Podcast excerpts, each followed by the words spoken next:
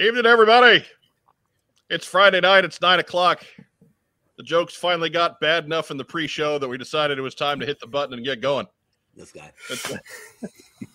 I don't think they needed any help figuring that out. No. All me. I don't think they had any apprehension in the world on who was causing that backup.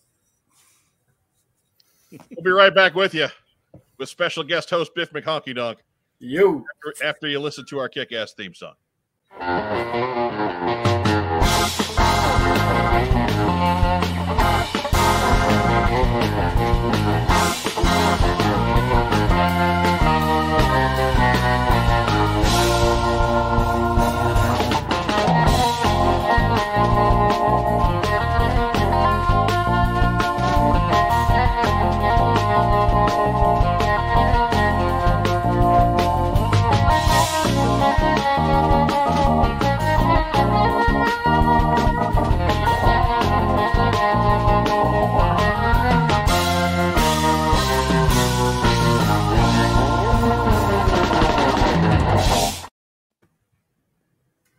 Is everybody? It's What's on Joe Mind. We're at FanCast about the world of G.I. Joe.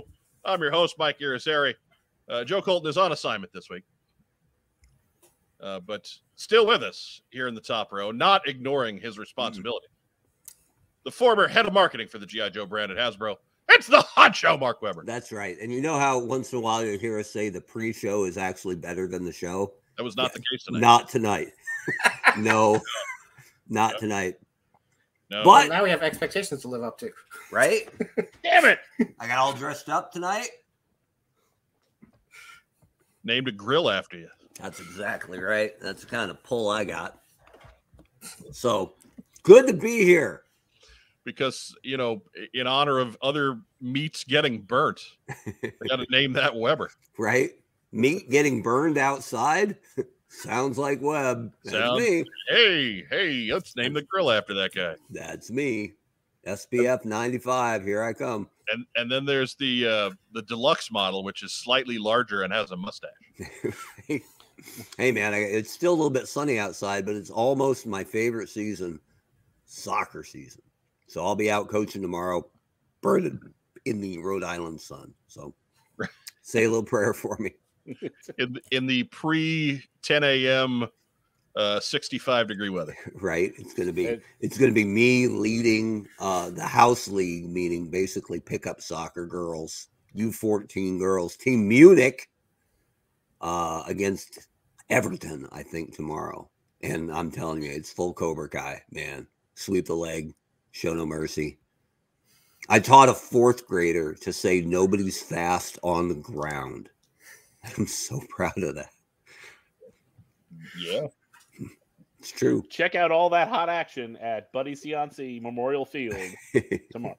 No, it's what is it? St. Andrew's Farm Field, which is actually the best field in Barrington. So all right. See you there.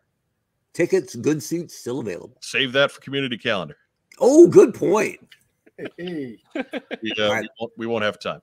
That's it. We might. I mean, yeah, that's true. There's not a ton going on. Yeah, we might. It depends what people want to ask us about. We still got, what, 3 weeks till PulseCon? Yeah. Something like that. But also with us this evening, he's in the bottom right. He is our comic book expert. It's Rack Time, Rob. Hi. It's either this or watch the Yankees, and I don't want to do that lately. Yeah, that's terrible. Terrible thing. That's why we were in such a bad mood pre-show. More like the Rail Riders. Come on. Right. It's a spring training lineup. Whew, a lot of 70s in that lineup. There's a lot of 90s. Lineup. Yeah, but one of them can play. Look, yeah, Aaron Judge is a gimmick because he stands 9'9". Mm-hmm. But the rest of those guys wear numbers in the 90s because that's all that's left. That's a good point. Everyone else is on the injured list, so let's roll out the guys in the numbers in the 90s.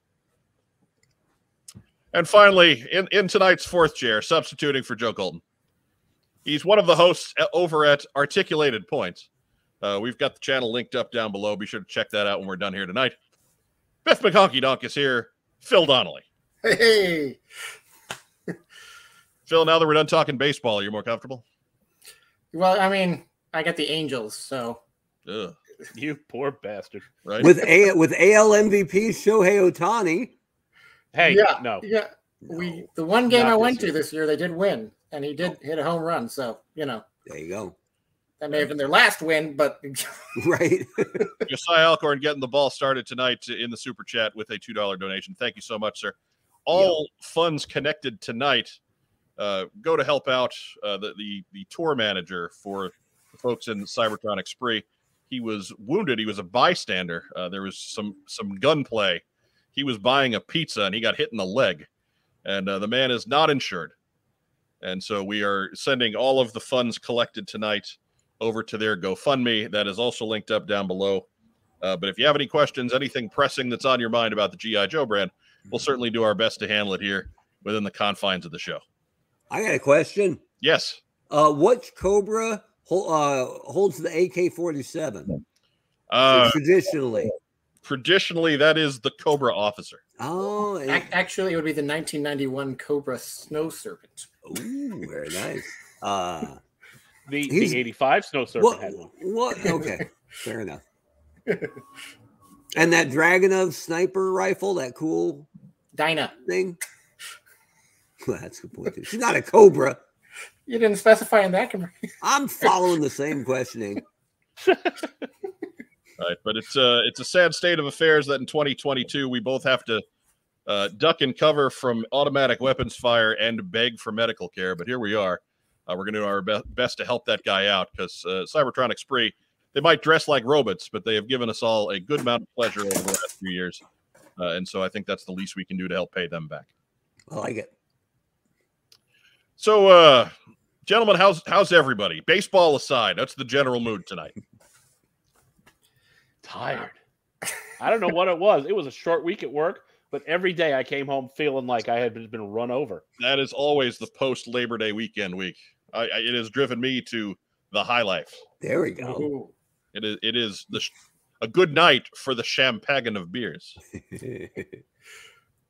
I'm just glad to be home in the temperatures. It's not in the 100 degrees for the first time this week. So it's only 90?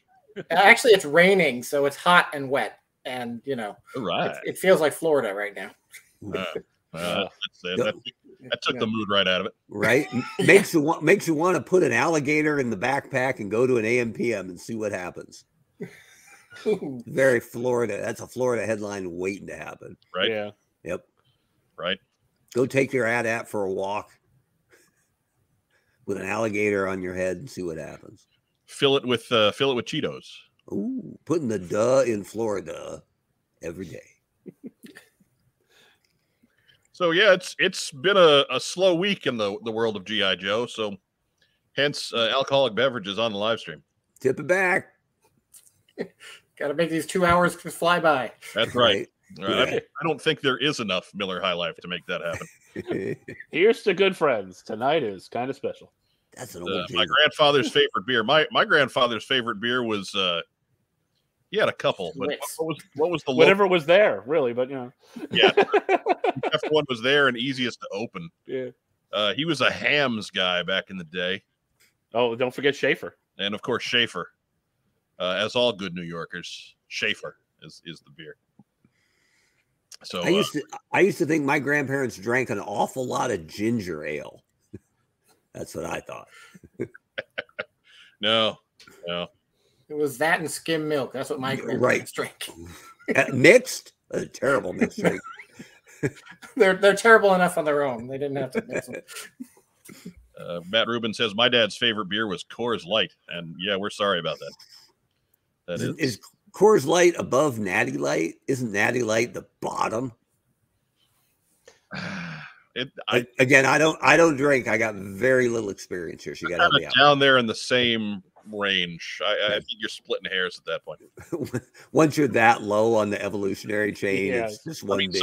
Some people put this one down there, but it's my favorite of the cheap beers. So, you know, if I need a beer and I just don't feel like spending a lot of money, it's nice to have an option like the High Life. There you go. And I don't need a beer very often, but these past 2 weeks. Yeah, we needed a beer.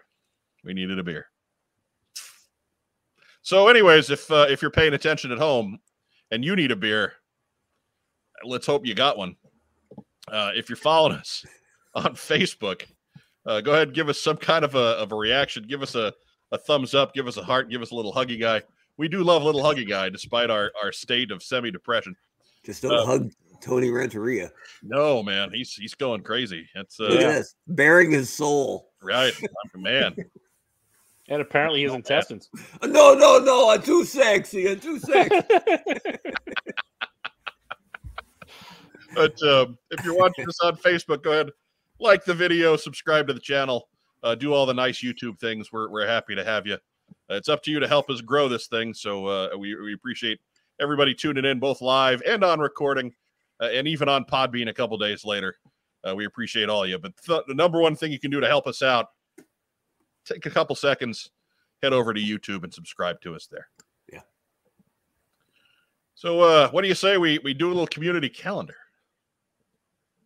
Sound good? Hit it. There's a Comic-Con or a toy show. What's on your mind? Wants to know, tell Mike, Mark, and Joe. Community calendar. Again, my favorite thing is when that shows up the thumbnail on YouTube on the TV. It's my favorite. Just knowing that everybody looking at YouTube through the app is seeing a very questionable photo of Joe Colton. Probably gets us some extra clicks. Like, what the hell is going on there? I know. Maybe not from the right audience, though. No, but you know. Any click's a good click. But Beta Ray Bob has chipped in tonight. Thank you so much, sir. A little something to help out. We appreciate you. I know they appreciate you, too. If you got any questions, by all means, make sure to hang on to a buck or two for when we've got question time. Uninterrupted question time. But Nomad's Wandering contends that Old Milwaukee Light is the bottom rung buried in the pit. I think any beer, to argue with him. Any beer that needs two qualifiers that are both bad. Right. Yeah, you know, Milwaukee likes to claim that that's the brewing capital of the world. I used to live in the brewing capital of the world. It's St. Louis, Missouri, because there is no Old St. Louis Light that is a terrible beer. Means that they actually win the tiebreaker. Right. Bavaria might have something to say about that. Yeah, sure. But you know, for our sake as Americans, we're not gonna accept, you know, foreign entities as a possible winner to that, even though it may be the truth. It's gonna come down to St. Louis or Milwaukee. Just as for the United States, for us to qualify as of the world, we just have to include Toronto. Yeah, that's a good point. Yeah, that's it. As a in Mexico City, as an old school marketer, if I said to a beer drinker, "You want a Milwaukee beer?" you might say, "Yeah, sure, beer Milwaukee, yeah." But if I said, "You want an old Milwaukee beer?" it didn't make it better. You're not more likely to go for that. No. How about an old Milwaukee Light? You keep it by the radiator, right?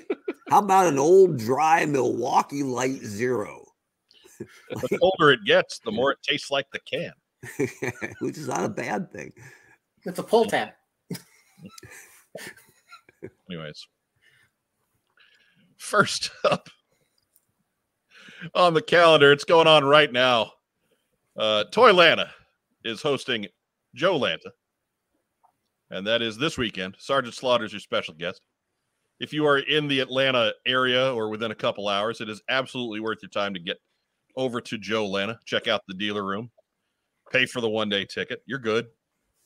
Quality show, great dealer room year after year after year, especially if you're into 12-inch Joes. 12-inch Joes, this is your show.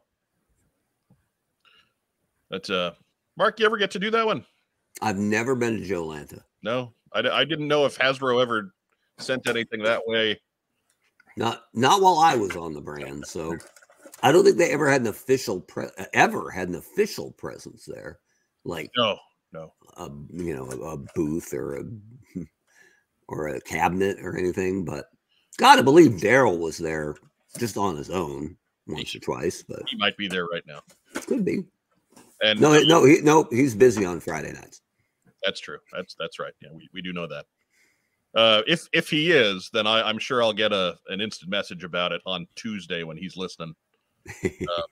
Yeah, I was there.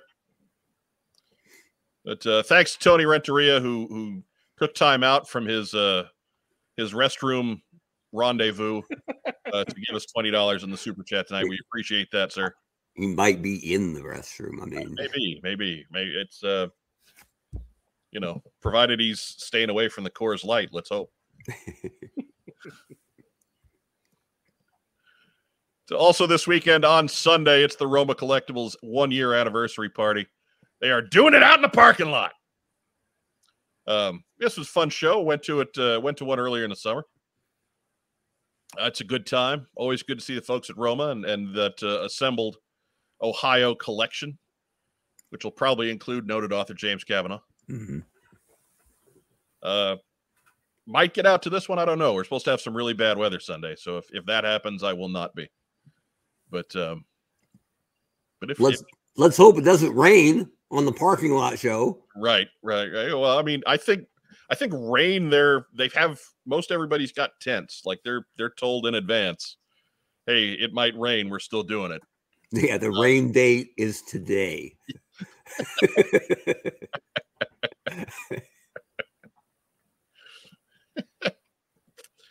Action J points out, speaking of old style beer of the Chicago Cubs. Ooh.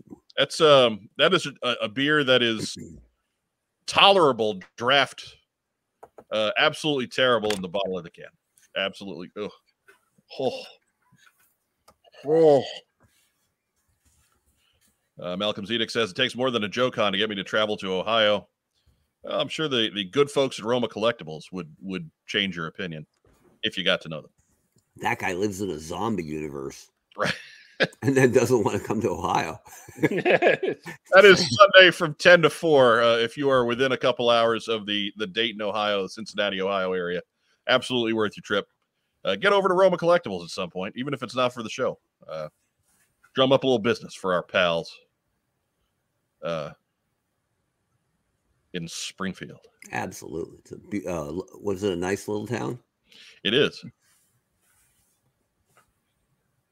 Oh, Biff McConkie Donk needs me to drop him from the screen for a minute because he's got to fix his contact lens.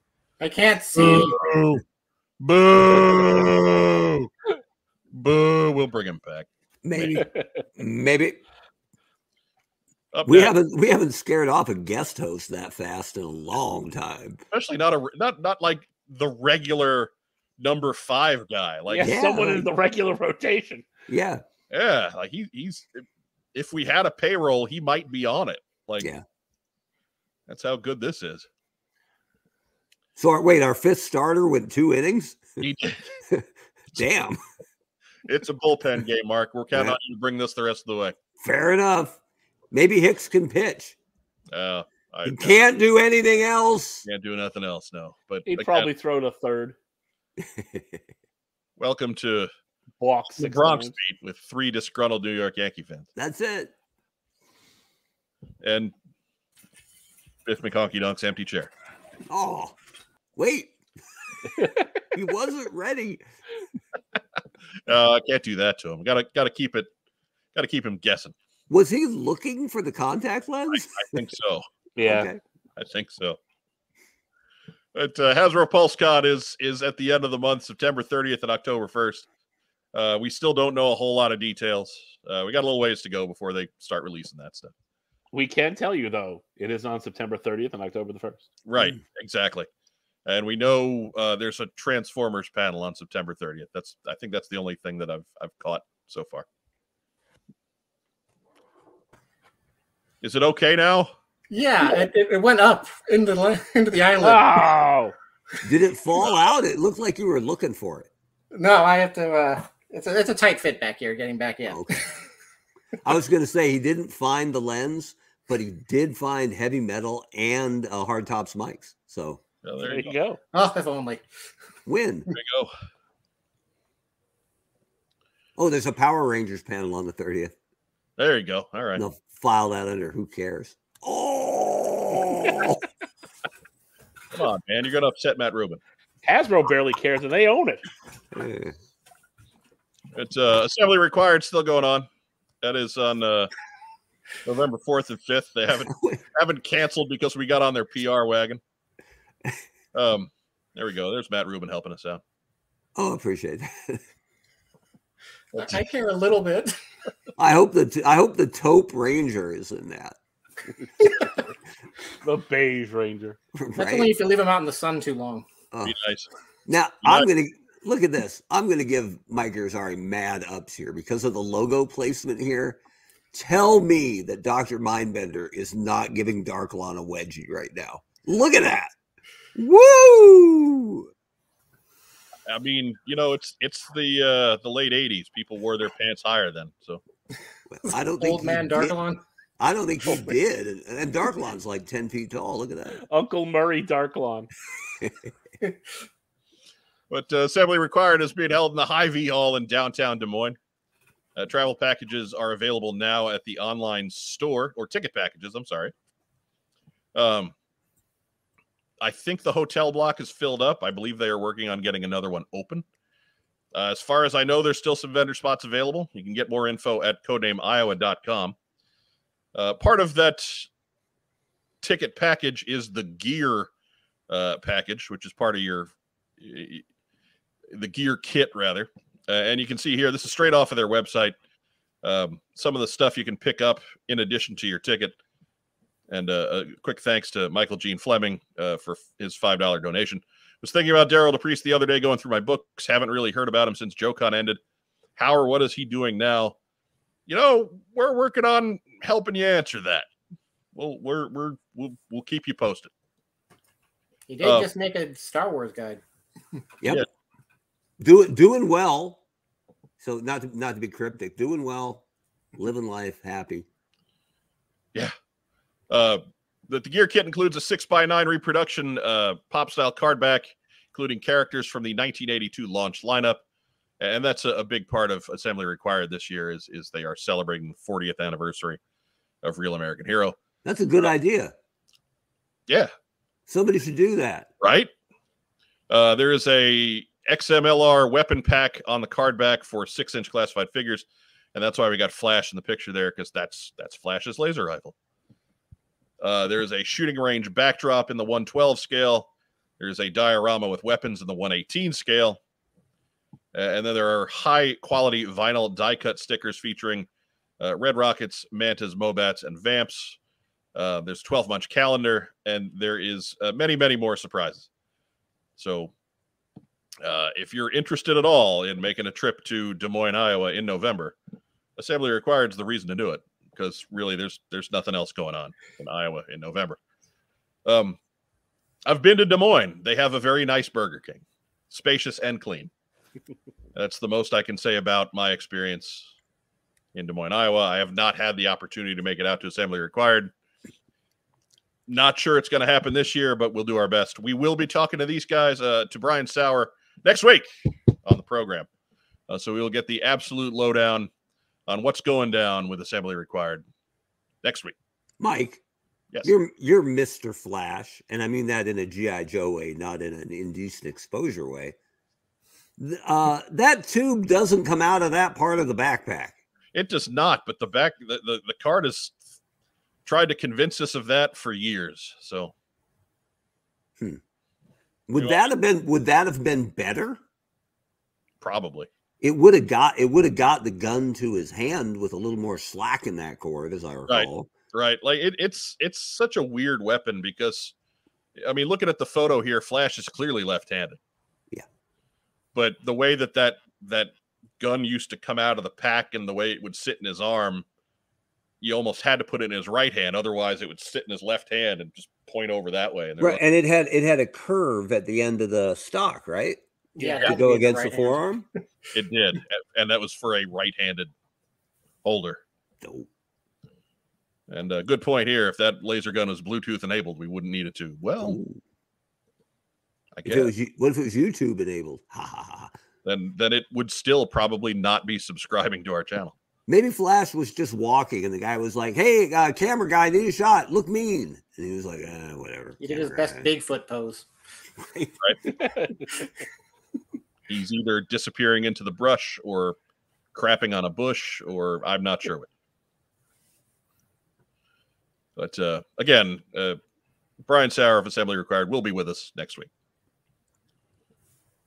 And, of course, Rollout Roll Call happening in November on Sunday the 13th at Fording Bridge Town Hall, brought to you by our good friends at All the Cool Stuff. Mm-hmm. Not some of the cool stuff. No. All of it. Not most of the cool stuff. It is all of it. Not a plethora of the cool stuff, El Guapo. And of course, I had the swear jar handy, and then I went and moved it. So I mean, they are the proud sponsors of the swear jar, right? Here at What's on Joe Mind. So with no swear jar, we can just say it's effing roll out, roll call. It's roll effing out, roll effing call. It's a great effing show. It really is. I've been to three of them. You'll have a GD good time in Effing Bridge. And they are, again, the sponsors of the Swear Jar. You can contribute to the Swear Jar, help get Jill Colton out of trouble by contributing to our coffee account, which is linked down below. We picked up a new monthly sponsor. There's a new name in the end credits. We have an Elite Eight, finally. Nice. We have gone from Magnificent Seven to Elite Eight. It's official. The inner circle. But our theme song's gotten worse. I mean, Magnificent Seven's a good theme song, but we've swapped in. I mean, what would that be? The Luther Vandross "One Shining Moment." One Shining Moment. Oh, not bad. God, I used to love that bit. That's my favorite part of that whole tournament. Anyway. It was mine too, but when I used to know the players before they were one and done high school bastards. Like it's one of those where I will live chat that with my friend Butch, who I used to watch with in college.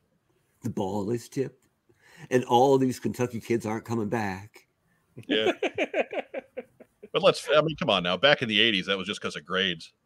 Well, so it's not a whole lot different. That's true. Back when Calipari was a young guy being a dirty coach somewhere else. At UMass. Yeah, right. Did they make the Final Four? No, they didn't. No. Technically, no. No, they did not. But technically, yes. Officially. No. Technically, yeah. Technically, no. He made the Final Four at Providence, too, right? Or somewhere else? No. No. Providence was Patino. Patino. Oh, that's right. Where was the other place that he won the Final Four that it got taken away? Memphis, right? Yeah. It's hard to keep it all straight. I'm sorry. It is. But look, I'm less mad at him than I am the construct that these players are forced into. But that's a subject for another podcast.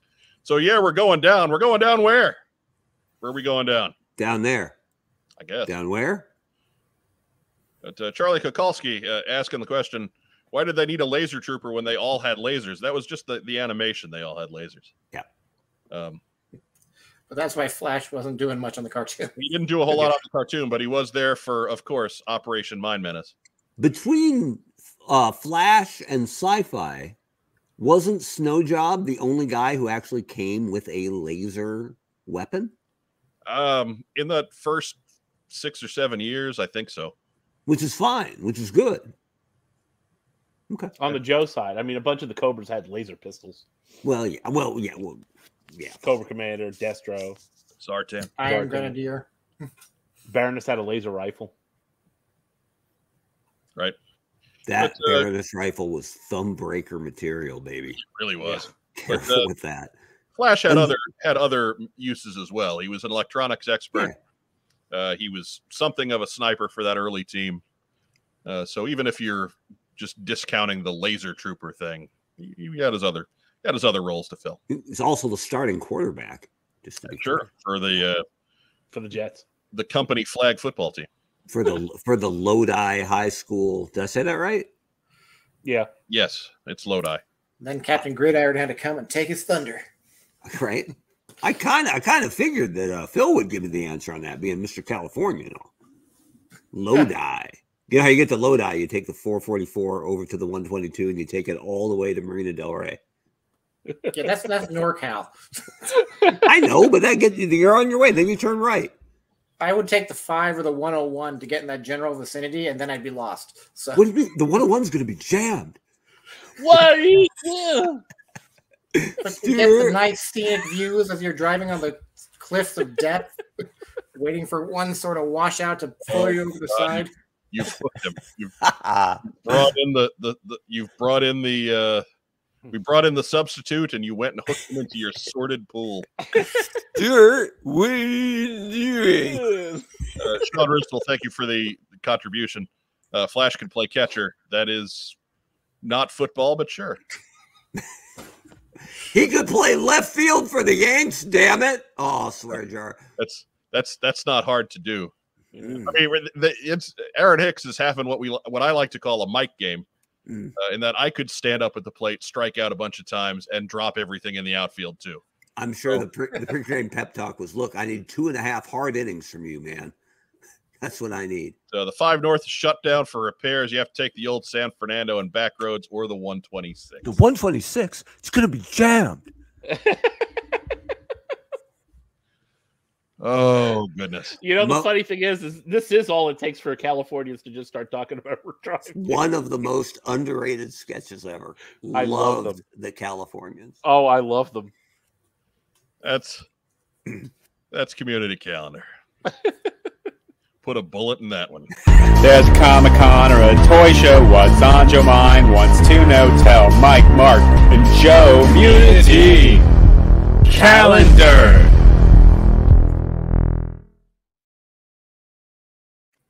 And again, like the placard says there, if you've got a show in your area, let us know. We'll certainly do our best to get the word out.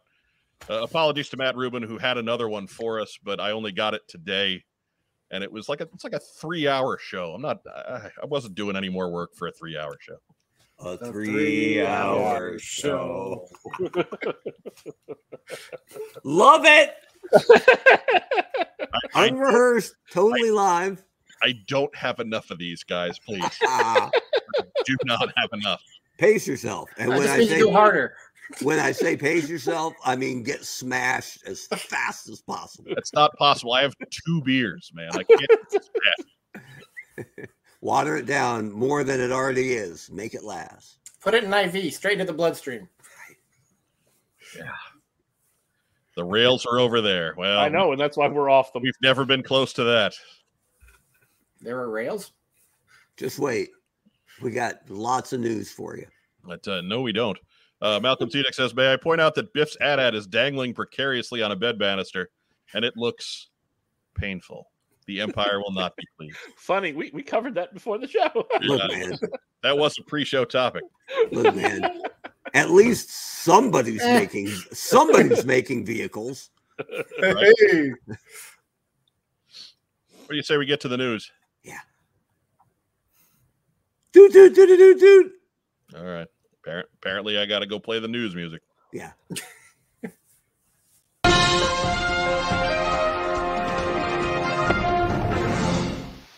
All right, because we're just not doing it tonight. We're just not. First news item. Dude. You're not watching last week's episode. I know it was Labor Day and all, but we revealed a whole lot of stuff. Fresh Monkey Fiction brought the fire. Eagle Force Wave 7 was all revealed on the program. It is up for pre-order as of this afternoon. So go watch last week's episode. Pick out what you like, and then you can go over to Big Bad Toy Store and order them. Just right away. Just right like that. Also broke the news that we're looking at the possibility of Cops figures. I mean, come on, go watch the episode. Go watch the episode. I reveal the secrets of life. And Rob reveals the secrets of life. Ooh. And give you last week's winning lotto numbers. Which, you know, that was the other. Today was so bad at work. That's what I did with my $2. How'd you do? I have no idea. The drawing is tomorrow. No, it's tonight, but it's probably happening right about now. Actually, spoiler. No spoiler. You have to pause the show for spoiler alert. It's no good. You didn't. Spoilers. We'll be back next week. Spoiler. You didn't win shit. Yeah. Yeah. Uh-oh. You're actually down $20 now. I was swear jar. I was laughing at the girl at the convenience store that sold it to me. I told her it was her responsibility to get me out of a lifetime of poverty. No pressure. And then she laughed at me. Tony Renteria is looking forward to those Rocketeer fix. See, Tony watched the show. He knows what's up. They look good. I mean, almost all the show. Thank you, Tony. All the stuff looked good. It did. It really did. But the Rocketeer stuff is one of the standouts. Yeah. It was. I mean, for me, obviously, Long Box Heroes, The Tick, three figures in The Tick collection. Yeah. I mean, you can't beat that for me. Well, you know me. I'm Mr. Lazy Bastard Custom. I can't wait to make Rocketeer in Disguise. It's going to be great. I almost got you.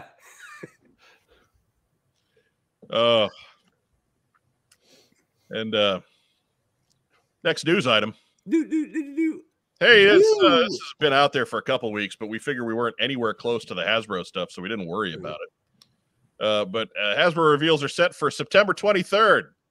Yay! And there's some channels out there trying to tell you that they know what's going to happen on the 23rd already. So good on you, fellas. Good work there. I know it's going to happen on the 24th. Right. Target's going to cancel all your pre-orders because they don't know how to do this. That's just your pre-order. No. Bill Nedro got popped on his birthday. Yeah, that's canceled right. 17 pre-orders. Now, is that because it was his birthday? No, it's because he knows me. It's a plot. See, right there. I only order from Target under an alias. Yeah, that's a good point. I believe that's fraud. That's not if the credit card information's right. They can send it to Sixto Lescano. It's okay. I think fraud is letting you pre-order stuff and then canceling it for no reason. But hey, Racktime Rob, you got any thoughts on what's coming out on the 20th? I'm betting there will be things painted like tigers or pythons. Yes. Any specifics? Python tigers. The Torpedo Mike says Target won't ship toys to Hawaii. He feels your pain. They won't ship toys to Rhode Island or New England or the Midwest either. Any thoughts, Biff McHockey Donk, on what's going on the 23rd? What are we going to see? Probably not as much as we're hoping. Yeah, I don't think so either. I do think we'll see a couple of Joes. I'll be honest with you. They said Copperhead was coming in 2023. I bet you we see Python Copperhead as one of the selections. How about here out of left field? Tiger Force Sabretooth. That would make sense. Yeah. They said they were redoing Firefly. Yeah. Tiger Force Sabretooth in an adult diaper. It's going to be amazing. That wouldn't be redoing Firefly, but sure.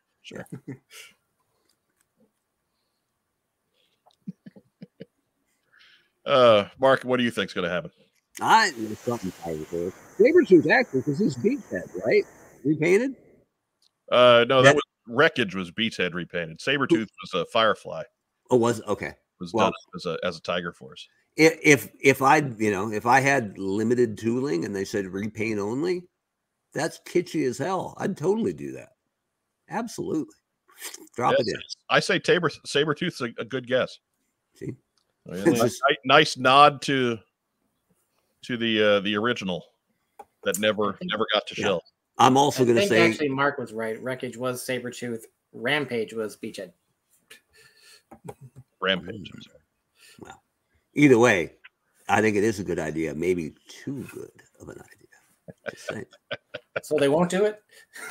And of course, Tiger Force Colbert. Yeah. Championship counted. I don't know why nobody's jumped. Robo Joe. Oh. Python Patrol, or rather, Tiger Force Tollbooth might be our longest-running joke at this point.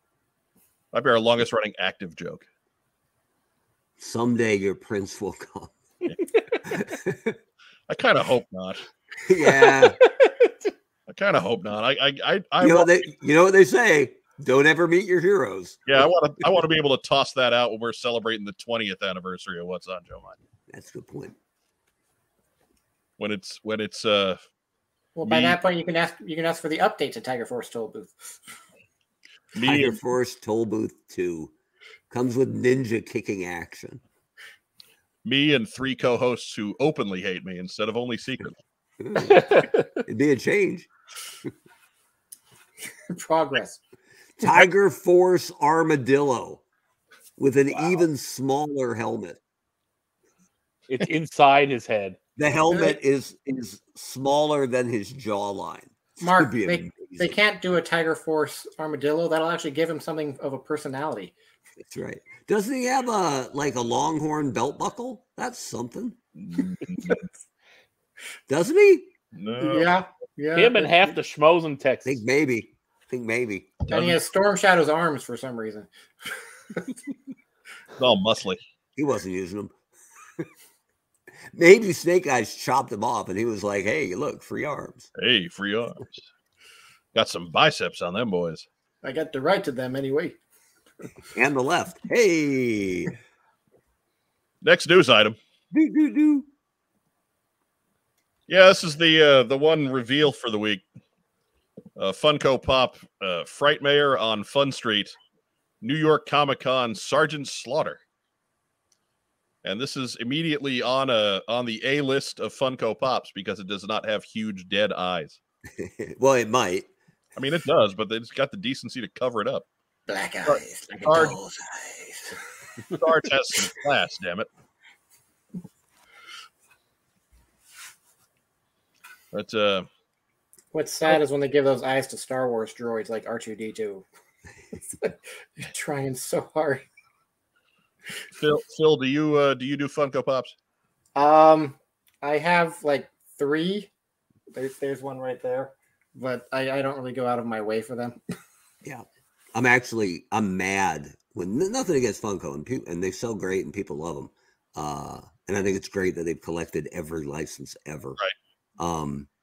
But when they make one of a guy I have to have, I'm actually mad about it. Right. Right. Like if they said coming out Frightmare on Fun Street, here's Funko Pop Interrogator, I'd be like, damn it. He would not have huge dead eyes. Now I have to go buy that thing. And now you know why I have three. Right? Yeah, I think we're in agreement here. This guy looks pretty good, but when I first saw him, I mistook the mustache for a mouth. And he looked like crying baby Sergeant Slaughter. Or pouting baby, maybe. He was sad that he only got an itty-bitty bag. Yeah.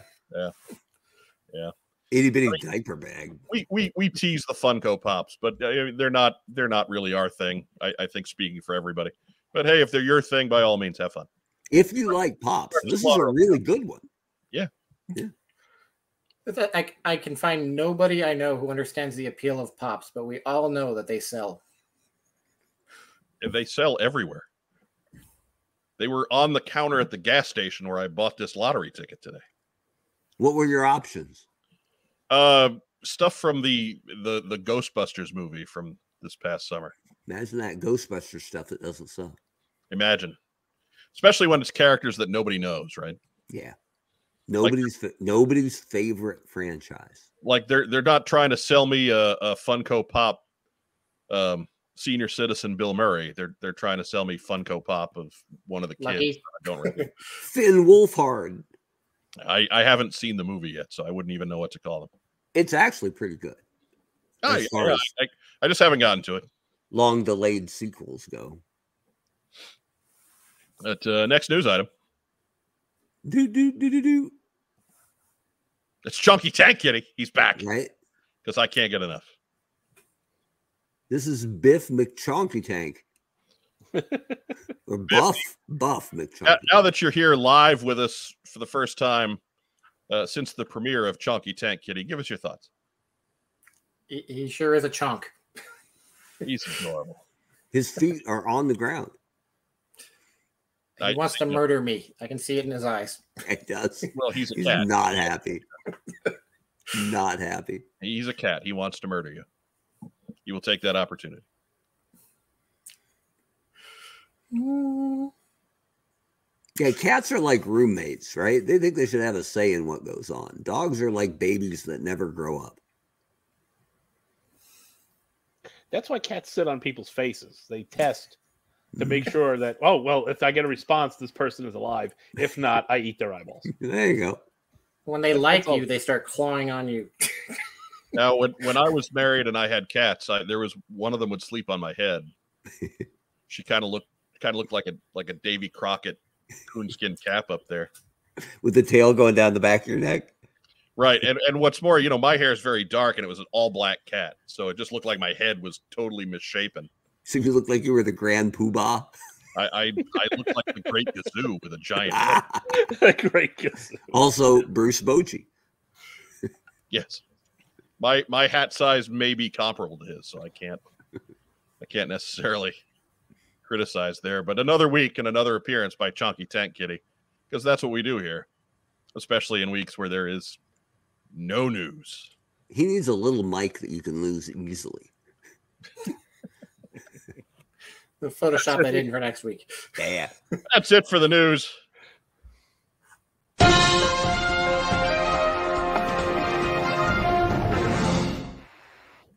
All right. I'm Ron Burgundy. I don't believe you. I don't believe you. That's not scotch. Also Ron Burgundy's beer. So yeah. Ron Burgundy. You know why? Because milk was a bad choice. That is a post news team rumble beer. That's what we do here. Run jokes into the ground. You're catching on. Yes. You got that right, Mongambo. Holy cow. It's only been 11 and a half years. Starting to figure us out. Oh, no. They're starting to figure us out. Oh, no. The recording of Joe making those noises. You know, if she's going to miss 3 weeks in a row, I really need to get about putting together a recording of her making those noises. And a cardboard cutout.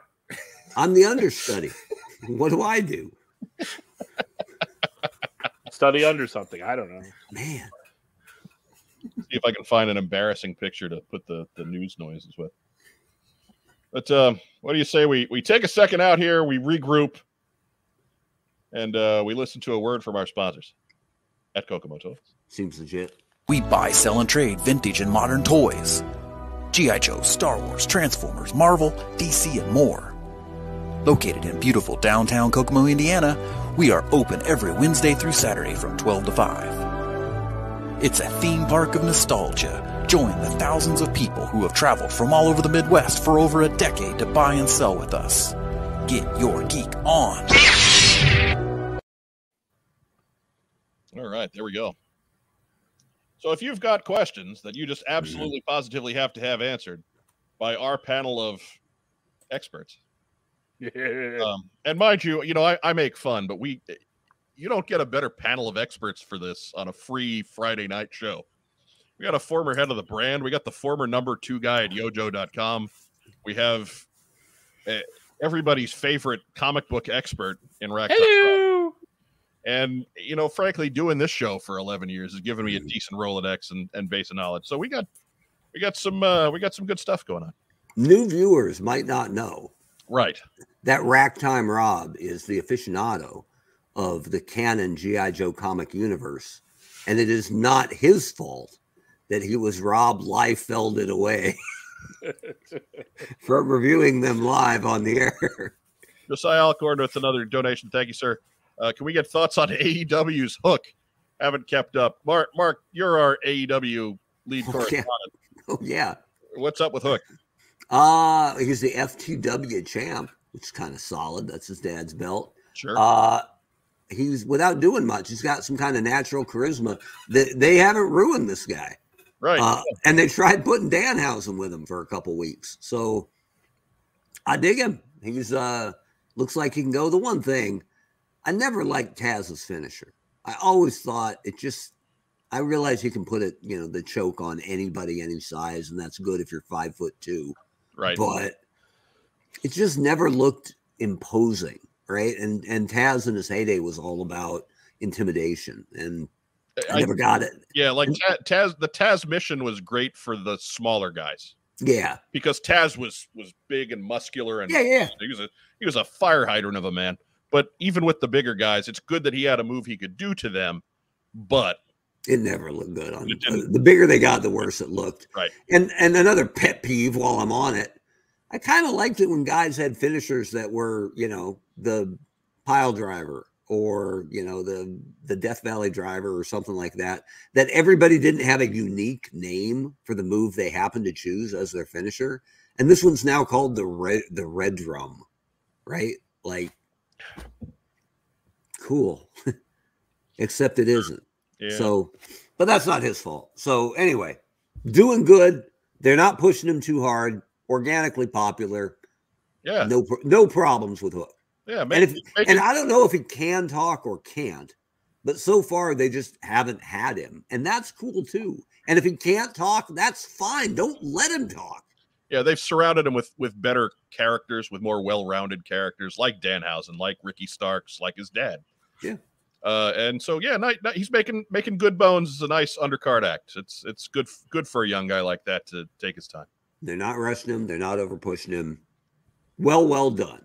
Yes. Good piece of booking. You can't say that a lot. I'm just waiting till he loses his hand to the crocodile. Never done. Wait, wrong hook. Sorry. Then they'll call them Chubbs. Right? We got a donation. Got a couple donations. Look at this one. Sean Russell asks, while we're on AEW, what do you guys think of the CM Punk kerfuffle? Ragtime Rob, you have no thoughts. I could care less. I've been making him watch wrestling news in the mornings. Phil, you got anything? I haven't paid attention to wrestling since Lita hooked up with the Hardy Boys. Nice. And then cheated on them with Edge. I don't remember reading that book. Mark Weber, I read a bunch of them on the CM Punk kerfuffle. I like that that CM Punk doesn't care and is willing to call out apparently the long-term douchebaggeriness of the AEW EVPs. Because nobody else was in a position enough to be honest about it. Right. So there you go. Yeah. You can argue whether he went about it the right way, but I think he said some things that needed to be said. Yep. The voice of the voiceless, right? From the sound of things. Yeah. Here we go again. Beta Ray Bob, thank you for your donation, sir. We appreciate it. In a battle royale type war between Cobra, Red Shadows, and Riot, which organization wins? Racktime Rob. Cobra, they're clearly the craziest. They tried to put Cobra Commander's face on the moon like it was a giant coin or something. That's good. Hey, that's good marketing. They only got CHA on there though, right? Yeah, and then Hancock stole that. I was just about to go there. Phil Donnelly, what do you think? Cobra has a much more expansive roster of both personnel and equipment. So I'm going to have to go with Cobra. Weather dominator, baby. Yeah. Mark Weber? Are we talking actual battle royal? Because I'll take Road Pig throwing everybody out. So, yeah, I'm going Cobra. Not to mention that that Roman Reigns style all sizes wrecker that Destro would play in that fight. That's a good point. But yeah, and then Big Boa. Right. Ooh, that'd be good. Can you imagine Boa and Road Pig are the last two and they turn around and see you're booking now. Well, then Road Pig would win because you know Big Boa's wearing gloves. That's a good point. Hard to get a good grasp on. I mean, Cobra's already beaten these other two organizations once, right? They absorbed Red Shadows in the UK story, and they just beat Riot off of the shelves in 1982. So whatever, okay. No question. I mean, yeah, we're on a GI Joe podcast, but Cobra. Yeah, aren't the Riot guys a lot smaller too? Yeah, yeah, but they're metal. But they are die-cast. So hard to lift. Good they're point. Hardy. Yeah, they are. You can't. Not going to throw a lot of suplexes around on that one. I'm just going to say Red Shadows has maybe a Jeep. Cobra's got the Earthquake, which is heavy construction equipment. It'll just drive right over. Right. Josiah Alcorn asks, how are we pronouncing G-A-U-G-A-G-E-N this week? Mark Weber. Gogan. Phil Donnelly. Gajan. Rob? Gone. What? Gone. Is that silent French? Second G. Is that French? Oui. He's gone, and he's in the all your cookies is clam. I should have said Gaijin. I am pronouncing it Johnson. Johnson. So I don't even know what that is. That's that is Andrew's last name, who we pronounce differently every week, it seems. Oh, there we go. Or often enough that Josiah Alcorn is calling us out with it with a donation. I would say Klaatu Barada Victor. Yeah. Oh. You gotta stick your chin out when you do that. Get that Funko Pop back up here.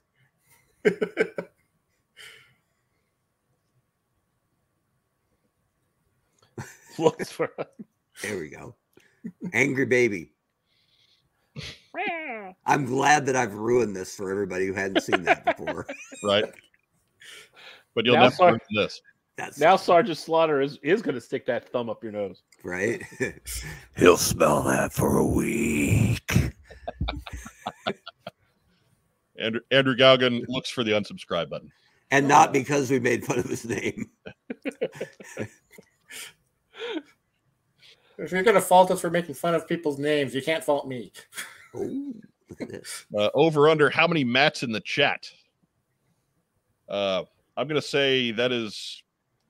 we'll set that number at 4.5. Ooh, 4 in the hook. There are currently 50 people in live chat, so I would say 4.5. 4 is under, 5 is over. Any mats in the live chat, by all means, sound off and be done. Matthew, roll call. Who the hell put Storm Shadow's arms on a tank driver? At least his forearms. Have you seen that guy? They clearly weren't trying very hard. Come on. Yeah, I mean, come on. Red pants. You know, it's got them orange, you know, like what is that? Like tangerine wear? And the guy had to be like, "Look, man, I know Tooling's tight, but I got to have a new head." Like, well, here's this guy apparently wearing an old football helmet or something. A sleeveless tee. Got the cheapest head money could buy. Oh. And Armadillo himself looks pretty pissed off about it. It's crimson my brain. I'm trying to find the... Yeah, I may have to wait for another episode. May have to wait. Mm-mm-mm. You sure? Because we could use it.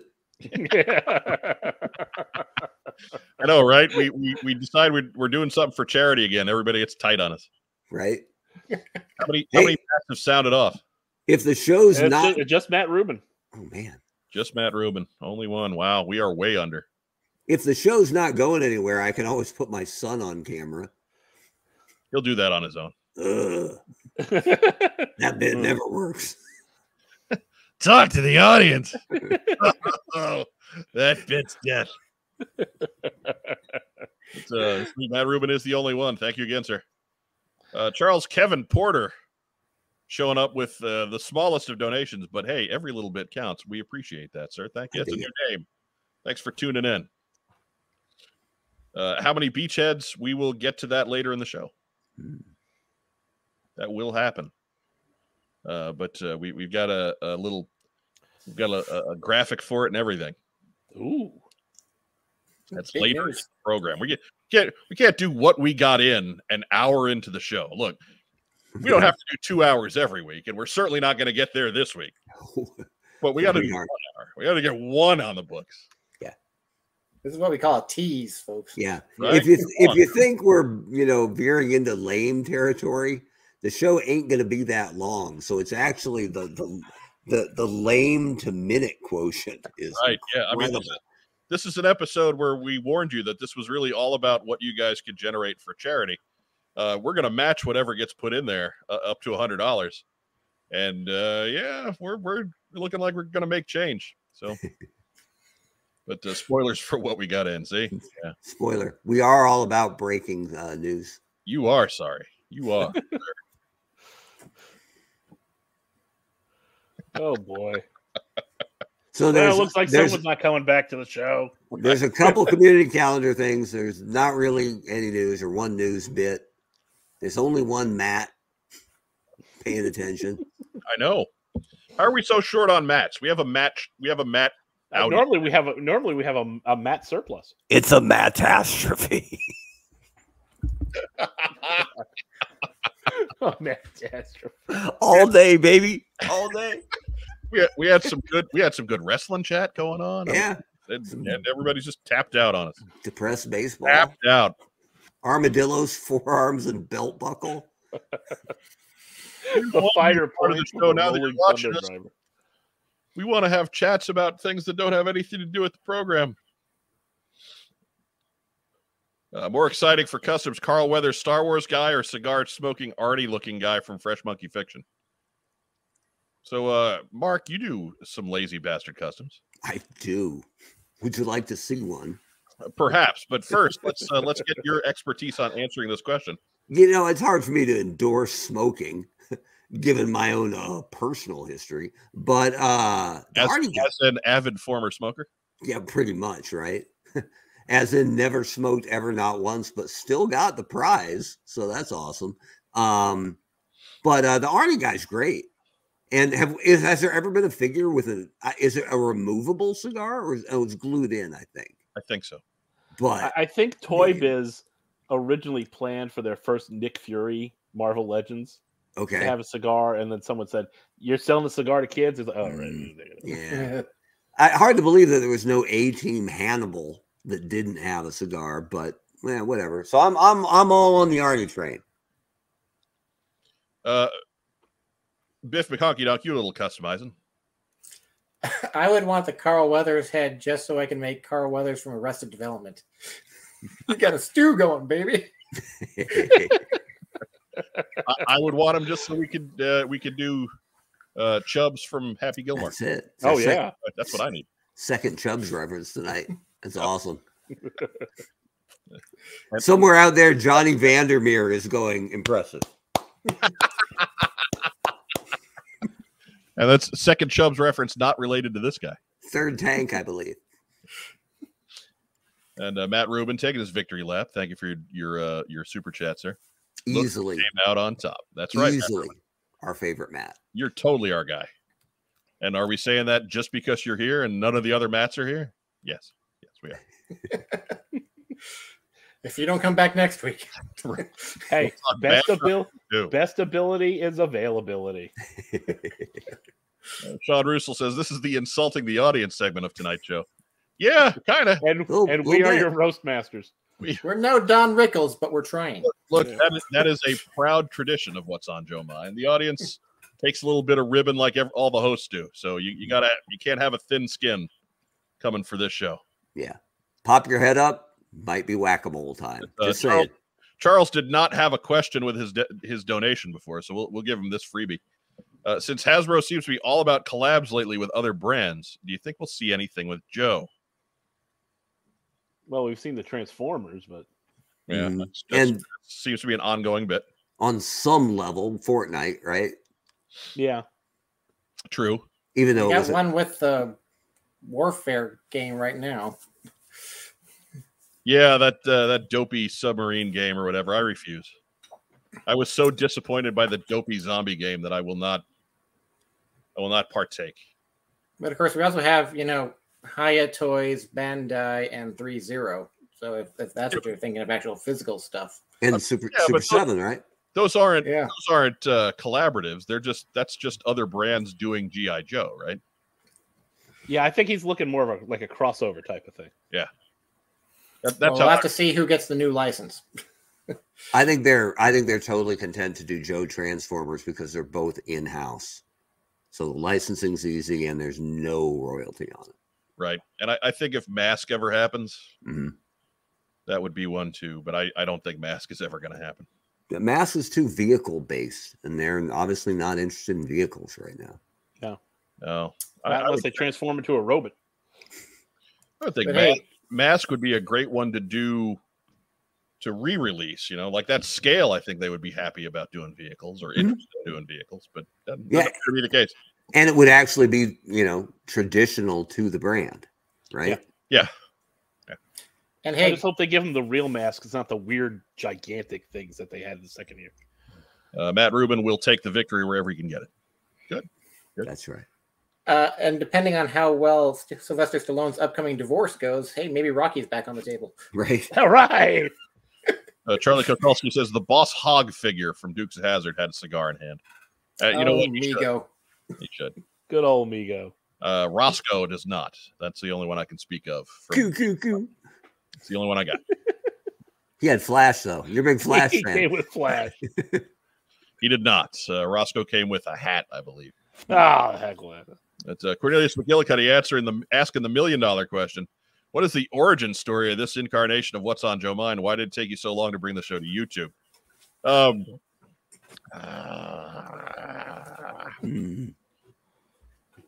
I mean, really, it was just we felt kind of stagnated in the audio-only world. We figured we could continue to do that by doing video content as well. Joe Colton was a driving force behind that.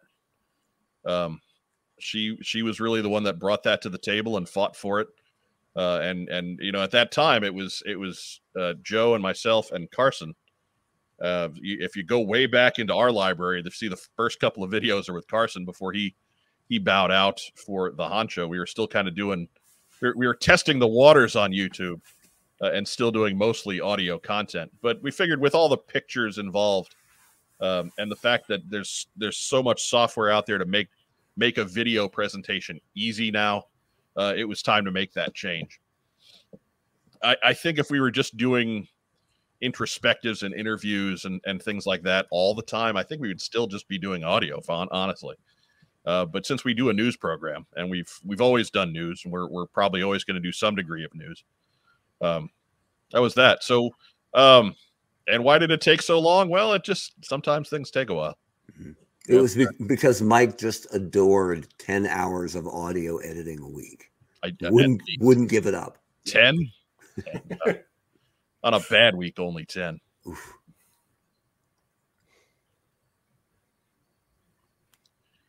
But, if we keep talking Mask, we can get another Matt. Josiah Alcorn asks, Pride of Lions, Murder of Crows, Flock of Sheep. What is a group of mats?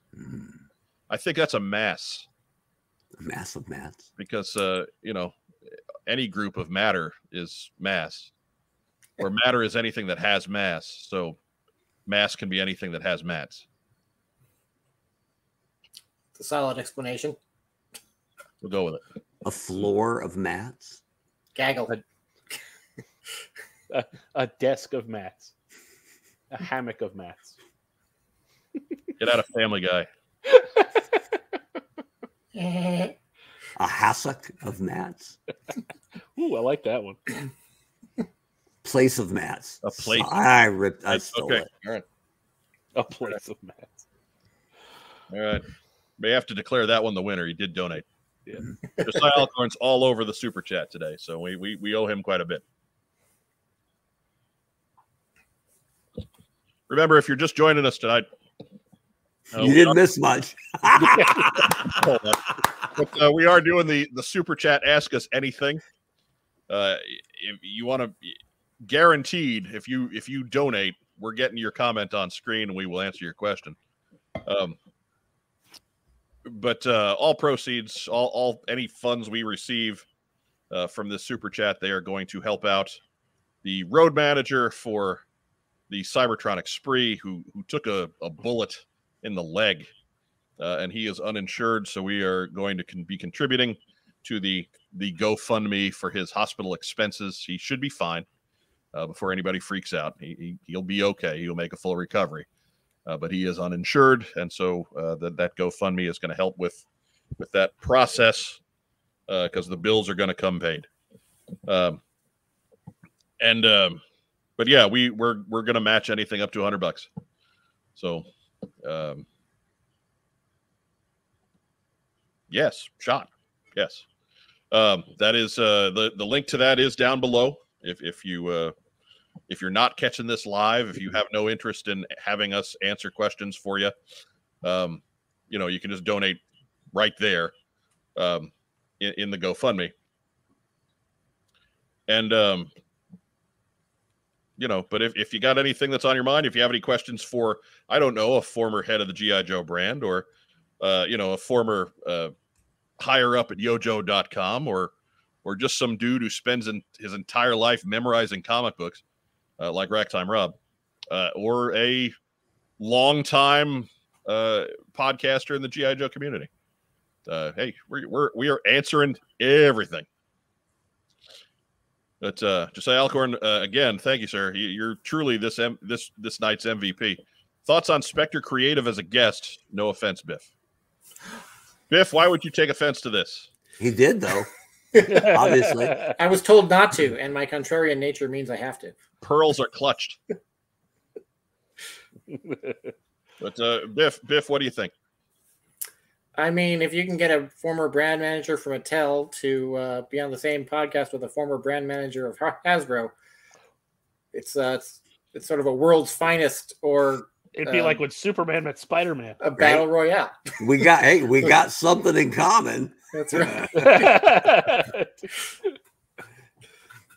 You'll either get along great or really badly, but either way, it'll be entertaining to watch. Right. I don't know enough about them to really pass any judgment myself, so I don't know what they do. Motuck was his baby. What's that? Motuck was his baby. Okay. He also did DC Universe classics. Yeah. Tony Renteria asks, Mark, explain why you like the new 2023 Major League Baseball. Oh, I'll try. I'll try to keep it to 30 seconds. How's that? You take the time you need, man. Well, I don't want to baseball everybody away, but look, when the Tampa Bay Rays started using the shift a lot more than everyone else, and it was working, everybody else went, well, yeah, well, let's follow that. So we had got shifts all over the place, which, if you're not a baseball fan, means more fielders on the side where the hitter is likely traditionally to hit the ball, because some guys are far more likely to hit it one direction than the other.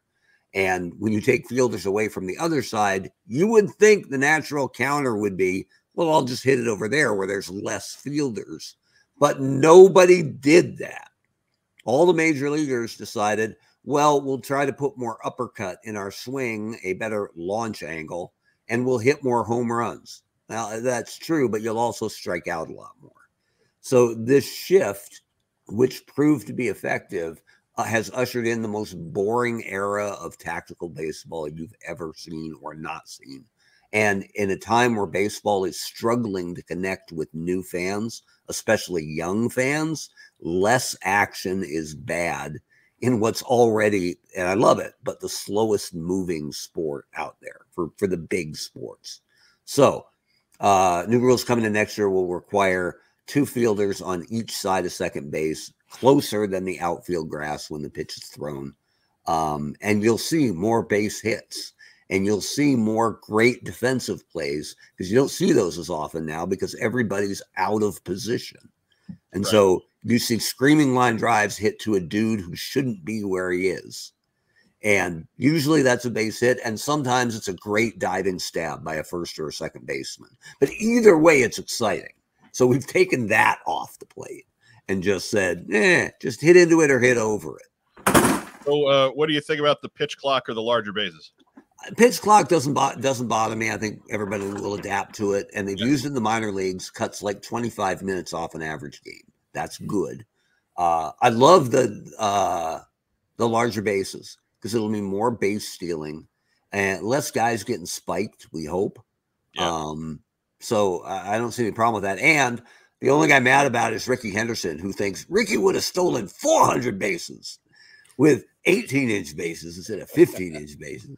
So I like all of it. It's all forward thinking, but the big one is banishing the shift. And I think everyone, even the people who don't like it now, will like it when they see the style of baseball we get next year. I think that keeping guys off the outfield grass is the biggest part of it. Yeah, I really do. And Joel, I think the shift was just antithetical to basically the spirit of how the game is supposed to be played. It's just. And real quick, Joel McMullen, we know you got a question out there, and it's a good one. We will get back to it. I want to make sure we get the super chat guys in there first. I know you can't because you're from Australia, but we will treat yours like a super chat. But I want to make sure I get the other ones on here before they expire. Sean Russell says it could be crossing the streams. He also that comment was about having Mark and the ex-Mattel guy on one show. Okay. Total protonic reversal. All right. There's really no beef between Hasbro employees and Mattel employees. No, everybody's got a job to do, guys. The overall companies might have a little spark, but it's not at the employee level. But, Andrew Galgan, thank you again, sir, for that contribution.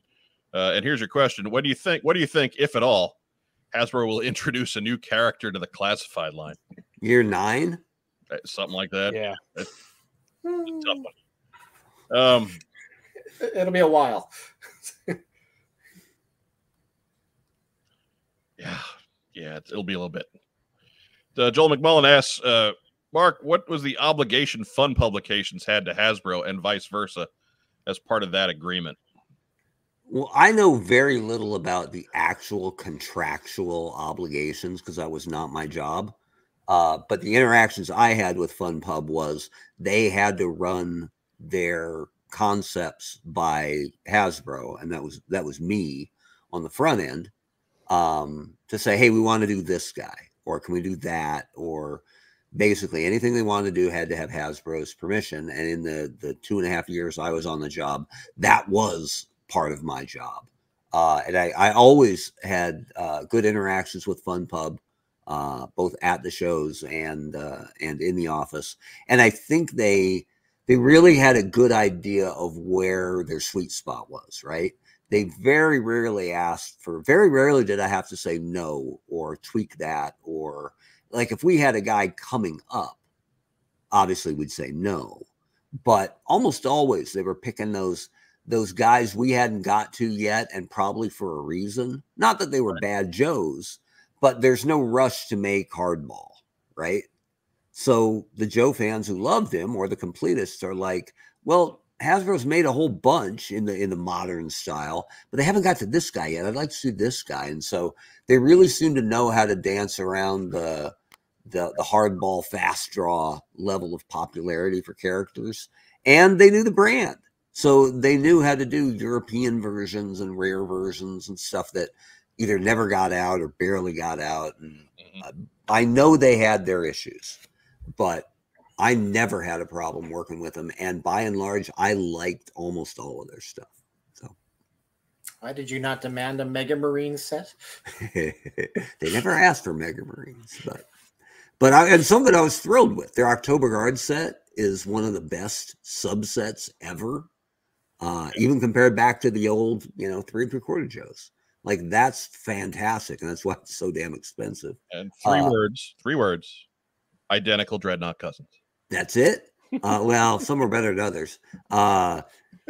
Joe Bob and Billy Bob, and Cletus and Vance. Roy Vance. So bad. What was it? I love that set so much, but I know it's because it's terrible. Yeah, it's so bad it comes out the other side. They weren't all good. The wetsuit stole their costume. They weren't all good, but I thought the Sky Patrol set was tremendously underrated. To get all those guys together, I know they're not A-list guys, but to get them all together, pretty cool. So anyway, I dug what they did. I think they did a good job. Geek Dragon asks, greatest Joe and Cobra figure and go. I'm gonna, I'll throw a wrinkle on this one. I will pick a genre, a subset, and you go ahead and do that out of that go. So Mark, for example, greatest Joe and Cobra in classified. That Zartan is pretty damn near perfect. I'm a big fan of the classified Zartan, so I'll put him up there with the Baroness is really good. The First Jester is really good. So pick one. All three of those rock. God, the Greatest Joe. It's hard for me because I hate that chest cut so much that almost every one of them has something wrong with it as far as I'm concerned. So whichever Snake Eyes is your favorite, the black hides the cut pretty well, and there's been plenty. So, and you know, Beachhead's got a vest. Yeah. Beachhead's pretty good. I had two different colored eyes. Right. The Max Scherzer of Beachheads. So, Rack Time Rob, Greatest Joe and Cobra from Real American Hero. All right. Right. Well, I only have like what 500 to pick from. Right. Try not to limit you too much. I figured you'd have your favorites ready to go. So. Yeah. Well, like I said, my personal opinion, 85 Snake Eyes. And I'm going to go 84 Zartan. A lot of Zartan love on the panel tonight. Phil Donnelly. I want to know Greatest Joe and Cobra from that Spy Troops Valor versus Venom run. Crosshair. Always been my favorite Joe from that era. Cobra, that's going to be a little more difficult. Crocmaster. That was a good figure. That was a good figure. Proportions were right. It had the internal bolts. When that era got one right, they got one right. Yeah. And it wasn't that often. It really wasn't. It made it easier to pick. That's true. True. And I'll go with the modern 25th anniversary through retro 50th anniversary through 50th. I think best Joe in that run was Lowlight. Just an amazing figure, absolutely incredible. And Cobra, I did lose the bullet. Ooh, Mr. Cotta. Oh, all right, go ahead, Mark. Shadow Tracker. He's a good one. Brand new Cobra, single guy, not derivative of anybody. Yeah. Yeah. What? Dry air here. We'll just let you guys fight that one out. Josiah Alcorn picking up for Joel. That's what happens on the team, right? Yeah, Shock Trooper was pretty damn good. Shock Trooper was pretty awesome. I'll give you that one. Jungle Viper was pretty awesome. Yeah. Drop the bomb in Rob's lap. Way to go. Yeah, I know. I know. Not getting the Master of Disguise Zartan. Come on, man. Oh, absolutely worth the extra money. Absolutely. I'll just say this, Andrew. Much extra money. Andrew, keep an eye on your mailbox. Because, I don't know, somebody else might send it to you. Won't be us. Wow. I only got one. Yeah. They only want to buy one. Same. Yeah, that's it.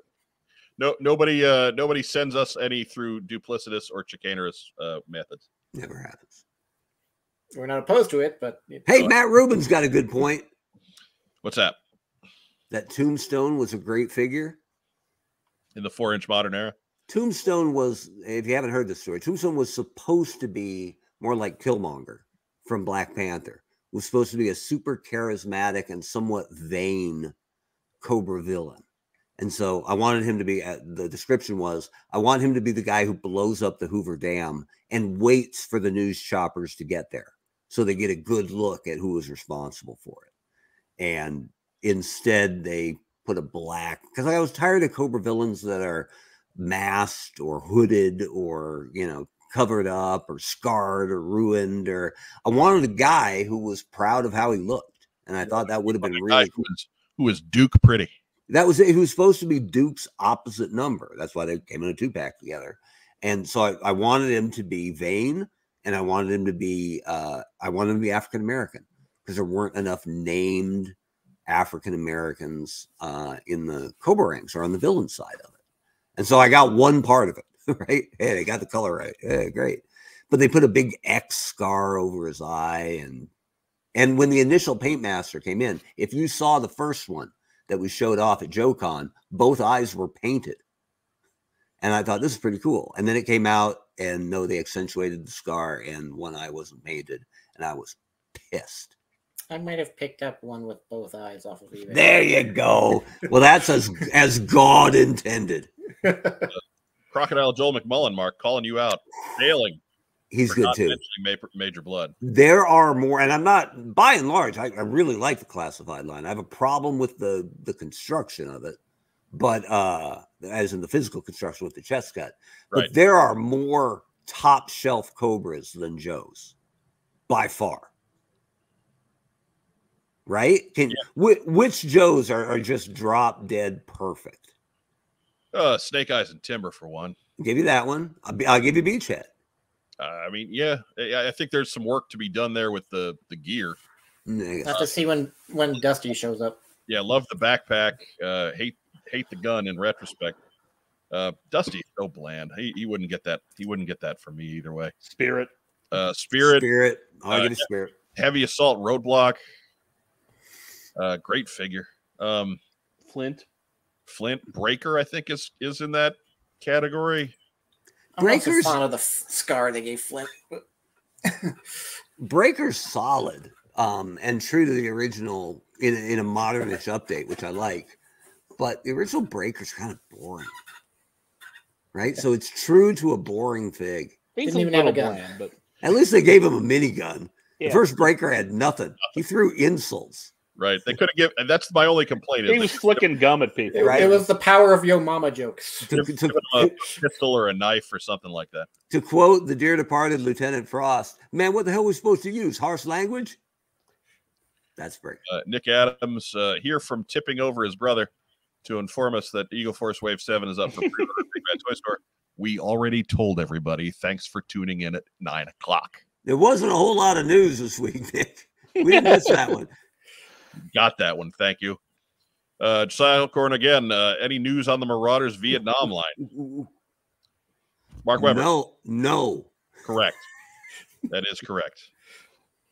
And now you know. Yeah, I know Marauder John has been on Facebook and stuff. I have not really gotten to dig into Facebook posts or things like that this week. So unless there was something official that I missed, I don't think there's been anything official released.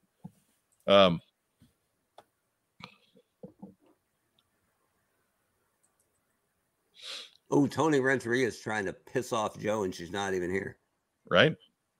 Right? We got her. Not even in the house. Or here's my contribution to this week's show. Leopardo. Ooh. Leopardo. Hey. Patrullero do Selva. Codijo Leopardo. Nick Adams, yeah, I'm late to the podcast. Stupid family ruining everything. Right? They do that. That's where I figured Josiah Alcorn wanted that contribution to apply. Padding that lead. But good enough spot as any. Welcome to the game, Cujo. Now we're talking. But what do you say? As we will continue to take questions, but as we do so, let's go ahead and start sliding into what we got in. Ooh. Phil, you're our guest this week. Oh, I am. What did you get in? Yesterday, I got in a Robit. A fun silver. He's out. No Robits. Oh. Joe's not even here. Man. Robit. Technically, this is Shattered Glass Ultra Magnus. But I've given him the classic head as opposed to the skeletal head. So that makes him Delta Magnus, I guess. Redhead. Sure how that works.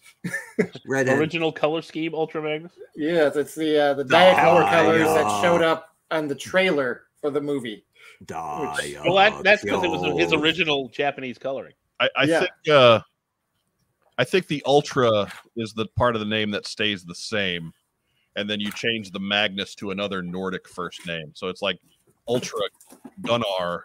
Ultra Sven. Or Ultra Sven. And then last week, I paid a lot of money to get an empty cardboard box. Hey! Normally Walmart does that.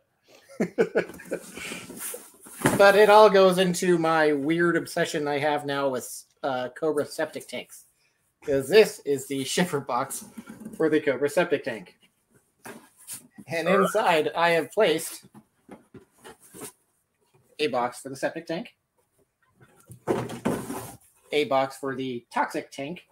Where does the toxic tank come from, just for folks at home? So the toxic tank is French, Belgian, and Dutch. Right. Another box for a septic tank. This one is British, Spanish, and French. Okay. And finally, a box for the septic tank. This is the Chinese release, which is for some reason an Action Force box. And even more confusingly, these are glued flaps, whereas the actual UK release was a G.I. Joe box with folding flaps. I don't know what went on there. Well, thanks for pooping all over. Wait a minute. Thanks for pooping all over my Leopardo. With your Leopardo. Whatever, with your six. No one cares now. They've seen six septic tank sealed variants, or one of them's not sealed. Only the one is sealed. One is loose with contents. The other two are empty. Oh, okay. There we go. White Vegeta's got a question for us. Would you be okay with Walgreens getting classified special mission Brazil or a theme like desert or snow? I'm sure. Yeah. Why sometimes not? People forget in the world of shrinking brick and mortar, Walgreens is a friggin' titan, right? I've said from the beginning there will be a Walgreens exclusive somewhere in this line before else it's said enough. I don't know about that. They've got 80,000 retail locations. They have had some, or rather, the Hasbro leadership change has kind of cast some aspersion on that. I still think it's going to happen at some point. Well, there was a leadership change at Walgreens too. The guy who used to get all those exclusives and stuff like that is no longer there. And Walgreens itself has not seemed that interested in reigniting that program. Right. I mean, they did get a Quasar for Marvel Legends. But the question being, would we be okay with it? Sure, we'd be okay with it. Yeah. Okay. Well, given the distribution, I'm really hoping it's the Special Missions Brazil because I wouldn't care that much when I couldn't find them. You need red mainframe and you know it. Joel's question plus call to action. Josiah Alcorn wants other people to be doing some contributing. So there you go. Plus, if you're watching us on Facebook tonight, be sure to give us some kind of reaction. Give us a thumbs up. Give us a heart. Give us a little huggy guy. If you're watching us on YouTube, take the time to like the video. Subscribe to the channel. If you're catching us on the recording, please take a moment. Head on over to YouTube and help us out. That's where we count and figure out how we're producing things and what the size of our audience is. So we really appreciate you. Even if you are catching us on Podbean or Apple Podcasts or wherever you get your audio podcasts, please just take a moment, help us out a little bit.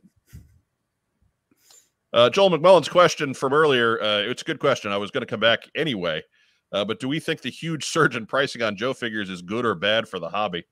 No, it's not good. But I mean, it's one of those where the surge in everything has surged. Like nothing has stayed the same. Everything's more expensive. We got an inflation crisis going on, and we're not here to get into the politics of that, but it's not good for anything. Because whatever gains were made in the wages that we made over the last couple of years have been gobbled up by this. So no, it's not good in not a toy collecting sense, not in an anything sense. Mm-hmm.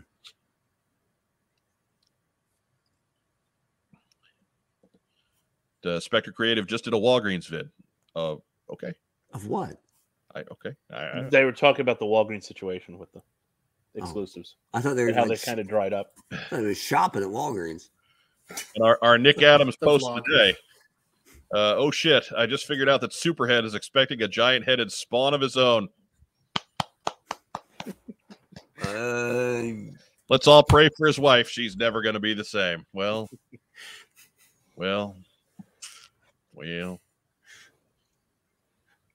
Mark, you have a question? No, I'm just rooting for the C-section. Okay, there we go. Yeah, go. Right. That's all you got in, Biff? That I have handy. Otherwise, I'd have to run around the room and it'd look even more ridiculous than I had to fixed contact lens. Because the other 8 septic tanks are out of reach. Right. There's 2 right over there, but yeah. It's ridiculous. Yeah. Racktime Rob, what'd you get in? I got nothing. Nothing. What about last week when we skipped the segment? Let's see. What was it? Issue 293 of G.I. Joe, Real American Hero. There you go. All right. Fair enough. Mark Weber, what'd you get in? So just one thing, but it was awesome. G.I. Joe artist Jamie Sullivan, friend of the program, great guy, and fantastic artist. He drew the, it's not everybody, but it's like 200 different G.I. Joe characters on an alternate cover for the 300th issue. And he drew every one of them individually. He didn't like draw the first row and then just draw the top of the second row because they're obscured. And then he sold the original artwork through Facebook and through bidding. You could bid on it and try to win something. So I won something, and he said, hey, I said, I was going to bid on Interrogator. And he said, yeah, I didn't put him on the cover, man. And I'm like, well, people make mistakes all the time. It's all right. But he sent me a message on Facebook and said, look for a little something extra in your delivery. And I'm like, oh, baby, here it comes. I'm going to get me some Interrogator. That didn't happen, but I got, look at this. This is for you, Rob. Yep. Ah! Retailer exclusive Dead Game. Hang on. Get that back up, Mark. You want that back up? Gotta traumatize the whole audience. Oh. Look at those cheekbones, right? Yeah, look at those non-scarred cheekbones. By the way, I dig it. It was a good run, but the reflection in the sword or visor thing, the claws thing that McFarlane did, it's done.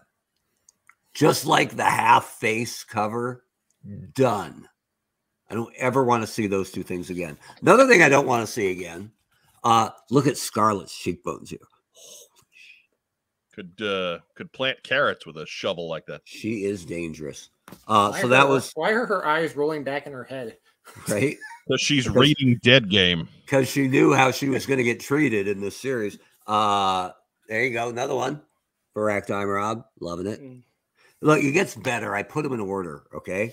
So this one's autographed. Love it. Right. Cobra Missile Command thing. Yep. And then this one's outstanding, right? I got one of those, yeah. Digging that autograph up here. I'm not an exclusive cover guy unless it's something I just can't miss, like Thunder Arm Wrestling Interrogator or something. But anyway, long story long, that was all just the hey, thanks for supporting the art auction thing.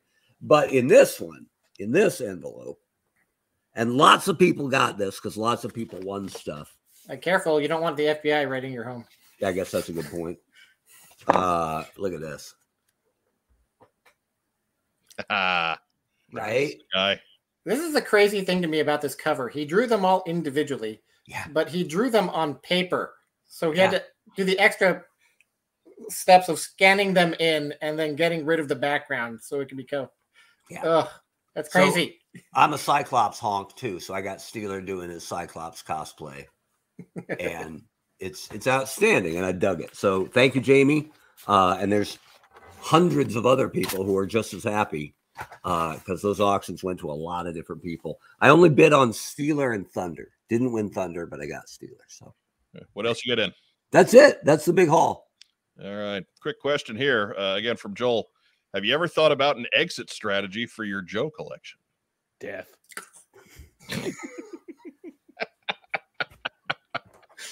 Okay. How about you, Biff McHonky Dunk? I've thought about it, but have had no responses to those thoughts. Yeah, I've pared down in certain parts of the collection that I'm not actively keeping track of and have no interest in ever displaying. Like that Spy Troops Valor versus Venom run is slowly making its way out. I'm kind of paring down some of the modern stuff, the 25th anniversary, because man, did I go Army Builder crazy.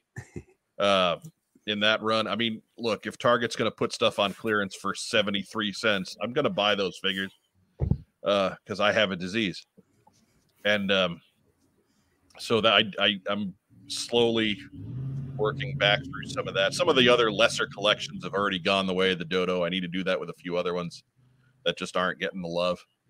But, you know, yeah, I think having an actual collection requires you to do some maintenance and some paring down and some building up as time goes on, or else it's just a pile of stuff. The difference between a collector and a hoarder is organization.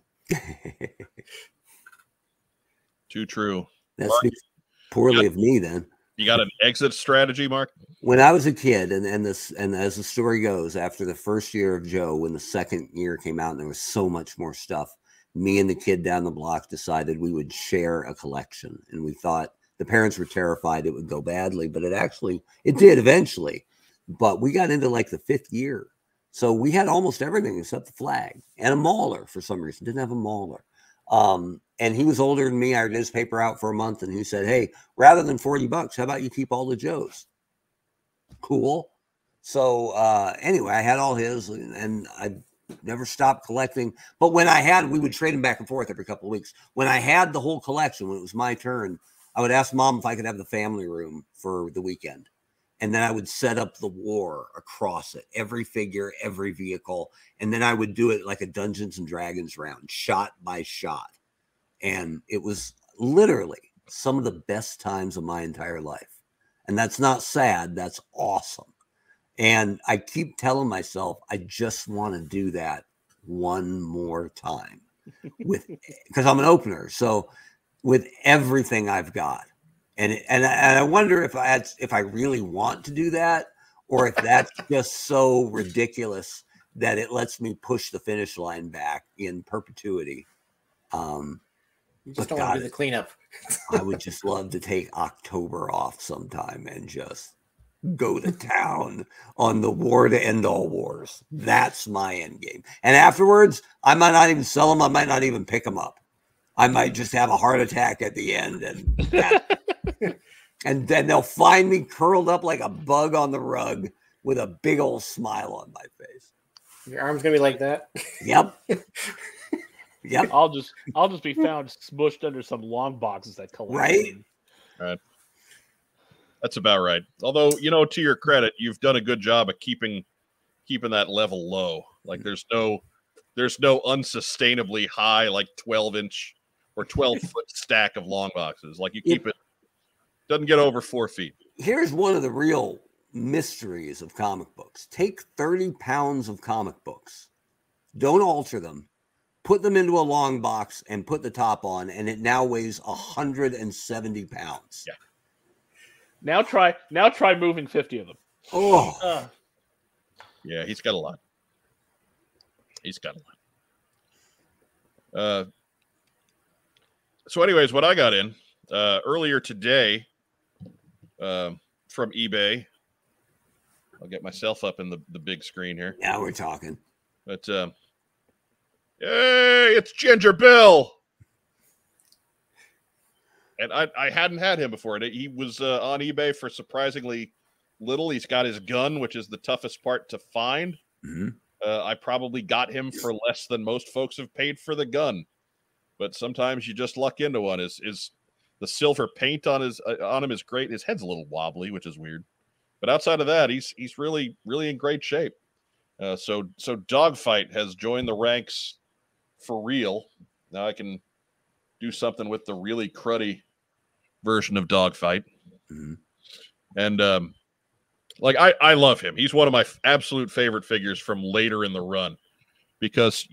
Like you really don't know what he does by looking at him. I mean, he's got the airman's wings on his hat, but take that out and maybe he drives a boat. Maybe he drives a plane. Maybe he drives some big honking tank. We don't know, but that's a freaking G.I. Joe. And there's no question about that. And, do you want to see the carded Greek version of Dogfight? Show him, Biff.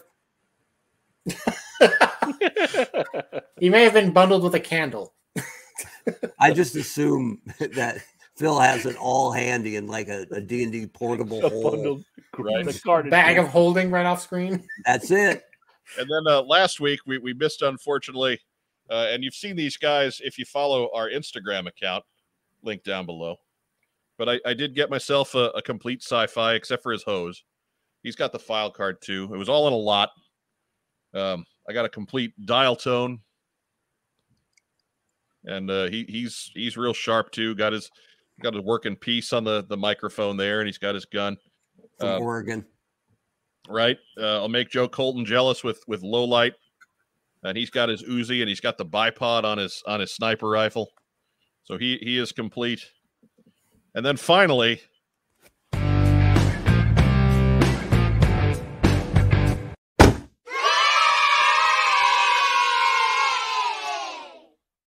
dude, that is so loud. There it is.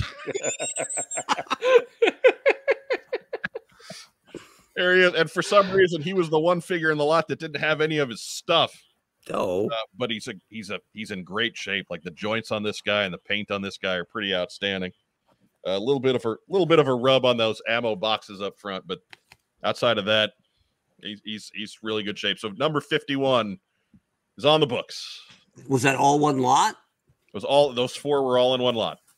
So let me get it right. I tried to write it down. Low light, dial tone, sci-fi, beachhead, dogfight.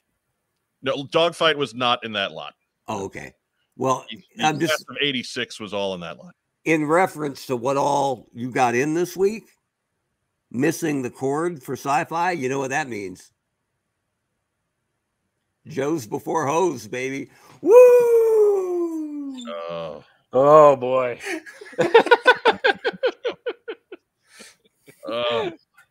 He's in timeout. Oh, goodness. And thanks to that graphic from our friend from a couple weeks ago. Mr. Chad LaForest, Malcolm Zedek down there, that he sent that along, and yeah, we figured we put that to good use. So anytime I get one from now on, I'll add to that. Story time with Nick Adams. I had 50 some long boxes of comics. We sold them years ago because of how much they weighed and how often the military move us. Yeah, I did not get my money's worth. And how it goes when you're selling in bulk, right? Right. So any does your ad hat lose its flavor on the bedpost overnight? Have you tasted it? Do you know, Phil? Do you still know? Still got that heady whiff of melted fake butter. The aroma of polyvinyl chloride. We had to bring you back because Michael Johnson's a fan of the Weber Grill shirt. We'll give that one more look. As you should be. Weird thing is that ad-hats taste like popcorn. Right. Phil Donnelly, tell us about Articulated Points. It is a podcast that I and my friend Patrick Stewart, not Picard, put on about G.I. Joe and other toy lines. We try to show off lesser-known things or the overlooked, sometimes even prototypes, stuff that was never came out, but we do also try to stuff that you could actually track down yourself.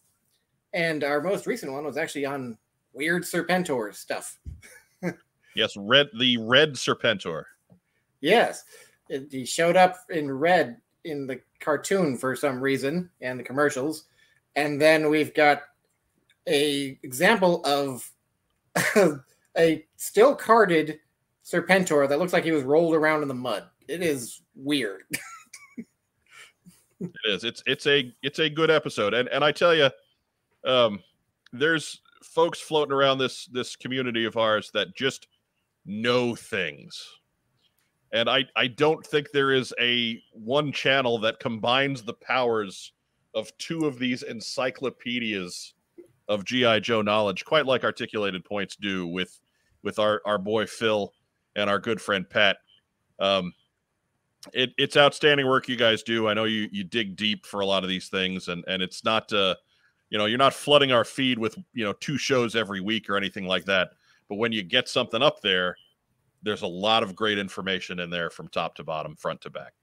We try to make sure we take our time and get things right. And, we're not always successful about that. We do call ourselves out when we get something wrong, but we want to make sure that what we're putting out has been thought through, I guess you could say.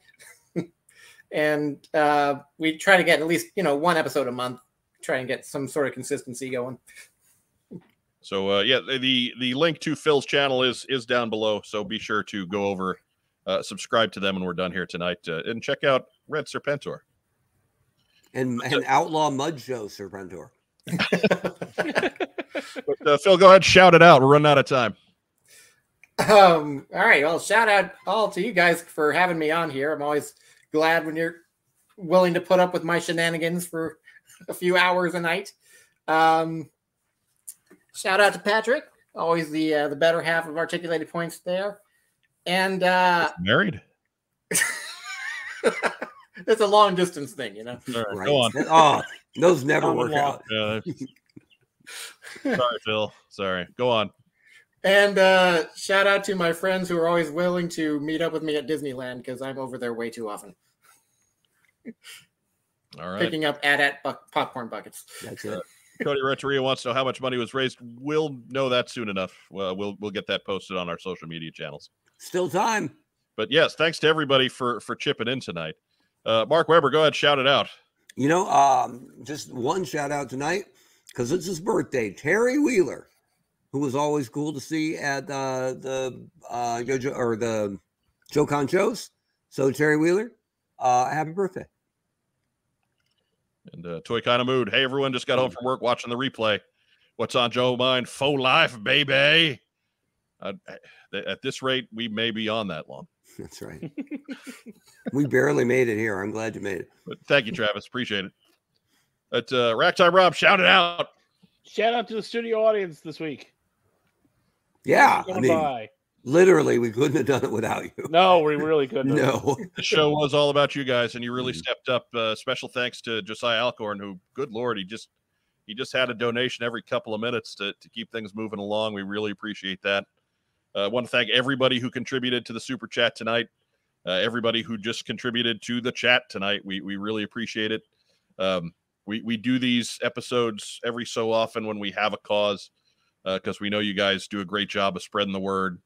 Getting people involved. Thank you to Nick Adams for that late contribution right there. You want to give a shout out to you guys, to Racktime Rob, to Mark Weber, to our special guest, Phil Donnelly. Appreciate you guys coming on, especially Phil on kind of short notice.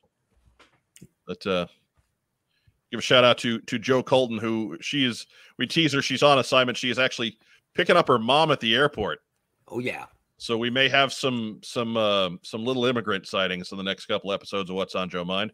Canada's greatest export. Those are right. Those are always fun. Gray Fox 00700 has a Canadian $5 contribution, and fittingly so, as we mentioned, Joe Colton's mom. He was late. He's paying for it now. Well, that's all right. We appreciate it. The people who came in early are paying for it. Right. $5 Canadian dollars, so that's two toonies and a loony. That's right. I think so, so about $1.50 U.S. But whatever, that's fine. We again, it's not about the amount; it's about the thought and what we're doing to help that gentleman out. We don't know those guys personally; we don't. But they've done a whole lot to entertain us again, especially in recent years, and so the least we can do is help them out in return. Thanks for all the work they've done to keep us happy. They dress like robots. They dress like robots and they sing.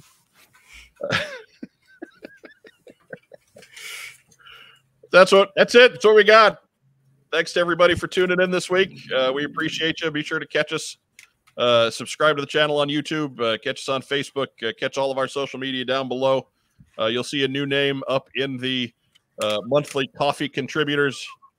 You can join them too. Link for that's down below as well. We really appreciate all of you. Have a great rest of the weekend. Yo, Joe. Beow.